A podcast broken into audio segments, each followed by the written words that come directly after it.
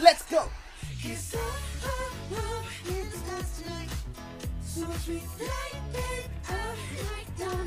Wow, Hai hai, guys, di sini. Ngedance gitu doang nggak sungguh. Ya, cut cut cut cut nggak sungguh. Hai hai guys, di sini Ambo, anak halu, jomblo dan berulah. Hah, bola? Guys, tadi aku sudah mau mencoba cosplay menjadi jungkoknya BTS ya guys ya. Cukup sulit, cukup menggos-menggos, tapi ya bisa lah ya guys ya. Sebenarnya aku tuh mau apply gitu loh ke BTS ya pasti keterima. Cuma ya aku kan takut terkenal gitu kayak nanti jadi gimana gitu guys. Apa sih? Nggak guys, dari sejak tahun lalu itu ada salah satu followerku yang terus menerus meneror aku di DM Instagram untuk mengangkat tema pembahasan mengenai K-pop. Ini dia nih guys, tersangkanya.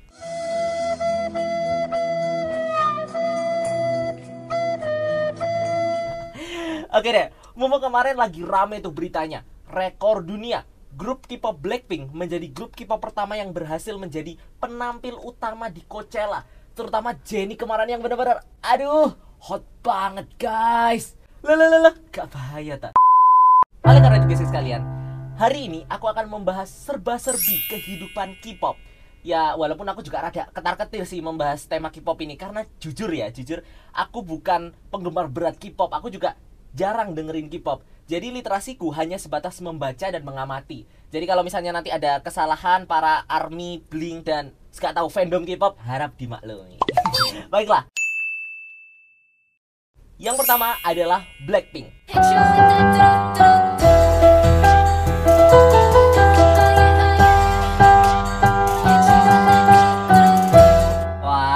Grup satu ini udah nggak usah diomong guys, bener-bener bosen karena rekornya terlalu banyak. Oh.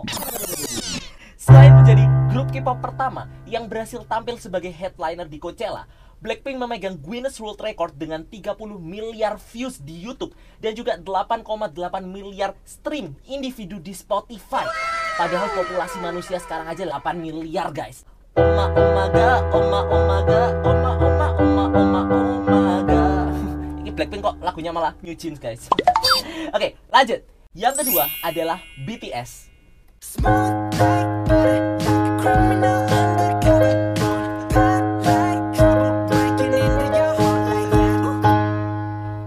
menorehkan sejarah sebagai grup idol K-pop pertama yang berhasil memuncaki tangga Billboard 200 dan Billboard Hot 100 pada tahun 2018 dengan penghasilan tertinggi pada tahun 2021 dengan 236 miliar rupiah. Ya, sebagai member BTS John Jungkook. Ya aku bisa memverifikasi sih bahwa kami memang kaya raya. Orang bilang nyari uang susah. Apa sih? Oh boy. Yang ketiga adalah EXO. Grup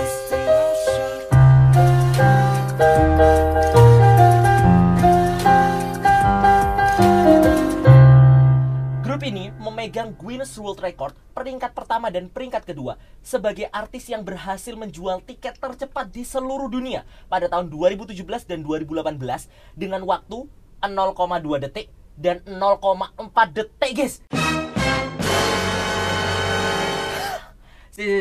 Hah? Loh baru kayak kedim gini. Cek, wes ludes entek kabeh guys tiketnya. Kayak Thanos gitu ya. Cuma kedip. Yang keempat adalah Psy.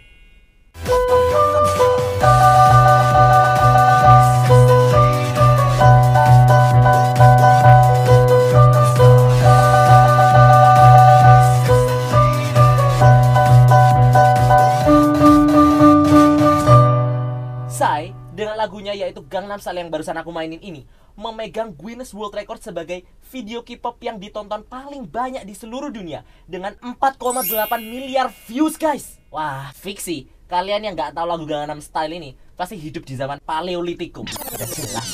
Bener-bener vibes-nya dari dunia per-K-popan nih gila banget ya guys ya. Bahkan ribuan anak muda itu bekerja sangat keras untuk bisa menjadi idol K-pop termasuk dari Indonesia. Tercatat ada lima darah Indonesia yang berhasil menjadi idol K-pop, yaitu Blue dari 14U, Muffin dari Z-Boys, Fanya dari Ziggles, Dita Karang dari Secret Number, dan Zayan dari Sodia. Wazik. Sebenarnya termasuk aku juga sih guys sebagai John Jongkok dari BTS gitu kan ya.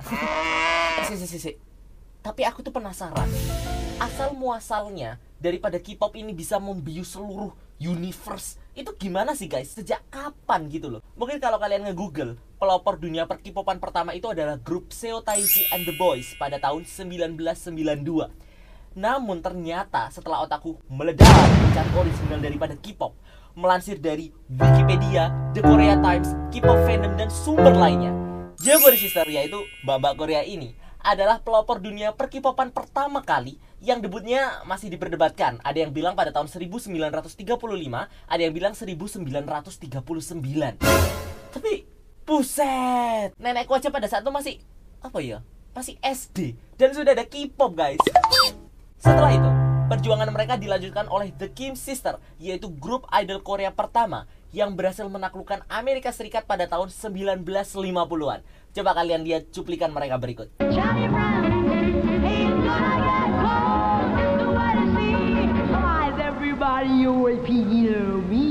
Wadaw, siapa nih di sini yang termasuk fansnya The Kim Sister? Angkat tangan. Eh, mungkin sudah kakek nenek ya guys ya, atau mungkin sudah. eh, maaf, maaf, maaf, maaf. Oke, misteri satu sudah terjawab, yaitu asal muasal K-pop. Misteri selanjutnya, aku itu bingung jujur. Kenapa sih kok K-pop ini bener-bener bisa terkenal gitu? Kayak apa gitu loh yang menarik daripada K-pop? Eh, bahaya guys rumahku nanti bakalan diseruduk sama para army dan blink nih guys kita sekarang aja ngelihat namanya BTS, Blackpink, Twice, EXO, terus apa nih? Ya banyak lah itu. Itu benar-benar terkenal, mendunia dan fenomenal. Namun pastinya untuk mencapai titik tersebut mereka harus berusaha dengan sangat keras. Bahkan melansir dari banyak sekali artikel sumber berita yang aku baca, kerasnya kehidupan dunia perkipopan itu menyebabkan puluhan bahkan ratusan idol K-pop itu sampai bunuh diri.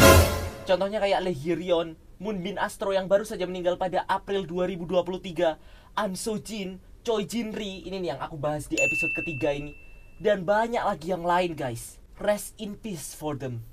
Contoh aja nih guys, di dokumenter Blackpink Light Up the Sky yang ada di Netflix, disebutkan bahwa Rose, dia sudah bekerja keras di YG Entertainment sejak tahun 2012. Lisa malah sejak tahun 2010 Dia berlatih setiap harinya 12 jam untuk ngedance sampai mendapatkan perfection.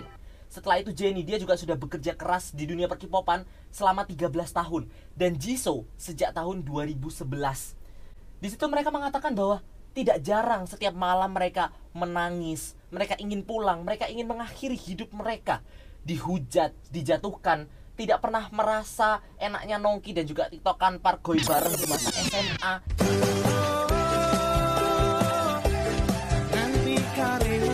Selama hidup mereka itu hanya kerja dan kerja dan kerja.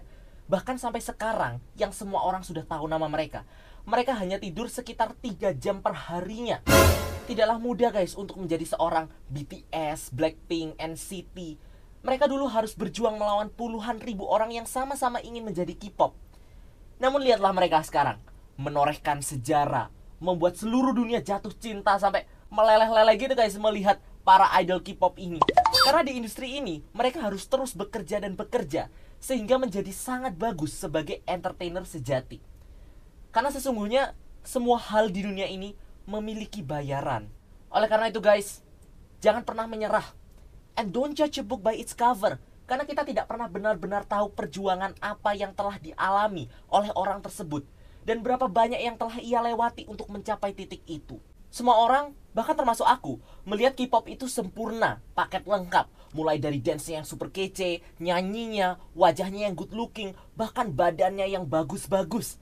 Namun aku lebih tertarik kepada kegigihan dan perjuangan mereka yang telah mereka lakukan untuk mencapai titik perfection tersebut.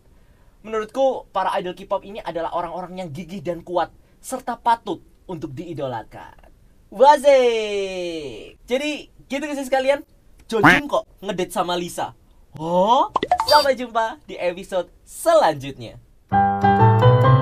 Hai, ciao!